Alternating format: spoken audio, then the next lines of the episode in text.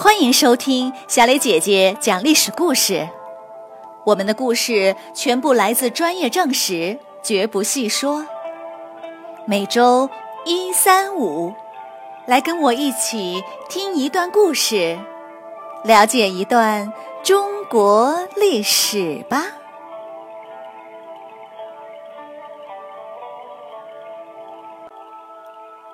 今天我要给你们讲的故事的名字叫做《王莽哭天》。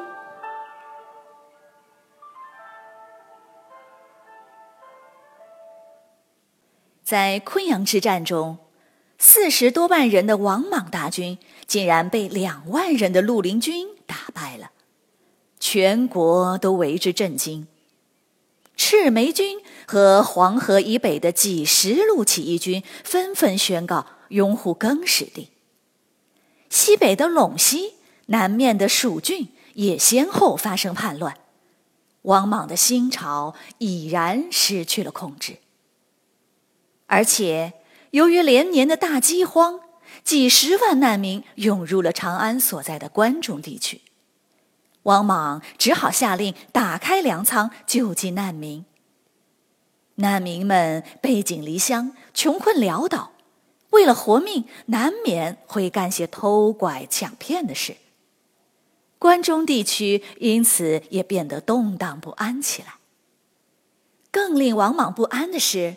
他突然得到密报，朝中掌管军事的大司马和几位高官一起密谋，打算要劫持他投降更始帝。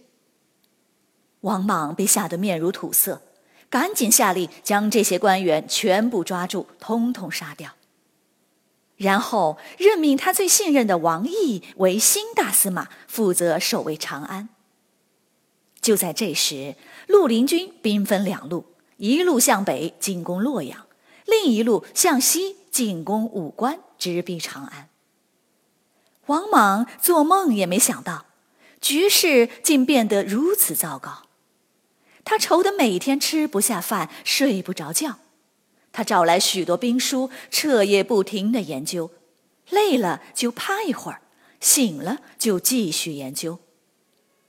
然而事情并没有丝毫好转。往西的绿林军还没打到武关，就有人在南乡起兵响应，然后这支起义军轻松攻下了武关，向西进入到了关中。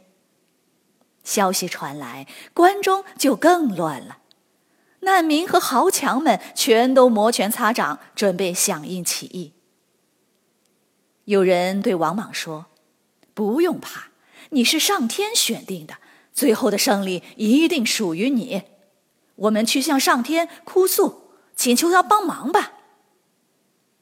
于是，王莽率领群臣到郊外举行盛大的祭天仪式，然后王莽伏地叩头，声嘶气绝的哭喊道：“老天呐，你快睁开眼，快来帮帮我吧！”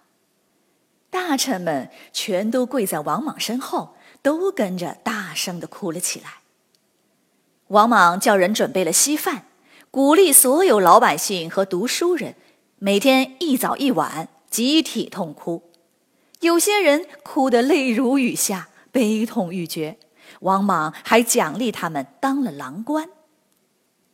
当然，只是哭还不够，王莽任命了九名将军。都用“虎”作为名号，率领禁卫军几万人前去抵抗。然而，刚与起义军一交手，六名虎将就战败逃走了。另外三名虎将收集逃散的士兵，守卫渭河边储存粮食的京师仓。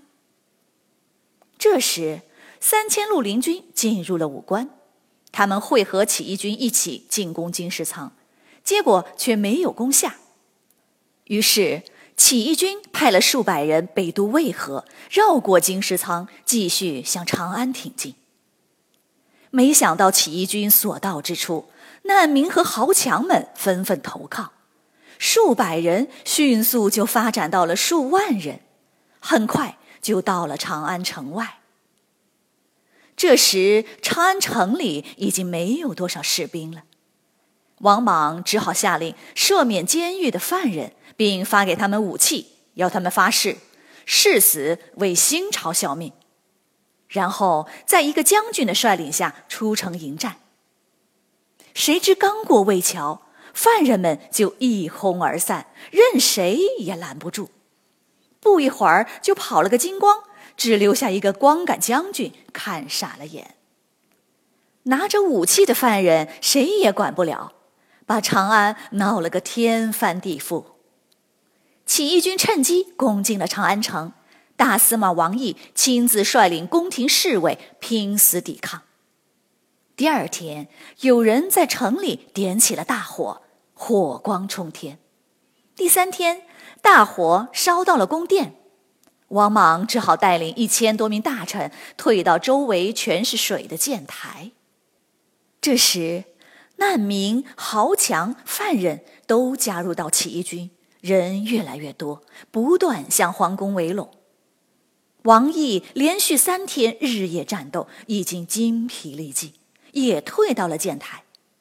起义军把建台团团围住，双方用弓箭对射。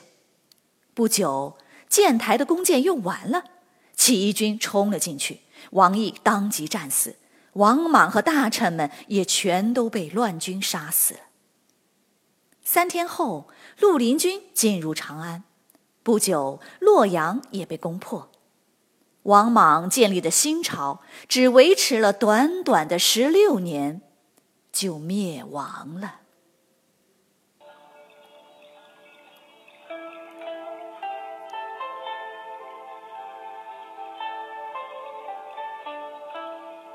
小朋友们，今天的故事就讲完了。你来说一说，王莽虽然和平的取代了汉朝。但他不辞辛苦地按照儒家经典来改造世界，结果却导致天下大乱，国家陷入了战争，百姓深受其苦。如果你是中国后来的统治者，你能从王莽身上学到些什么呢？欢迎你们在公众号留言或用语音说出你们的想法。感谢你们今天的收听，我们下个故事再会。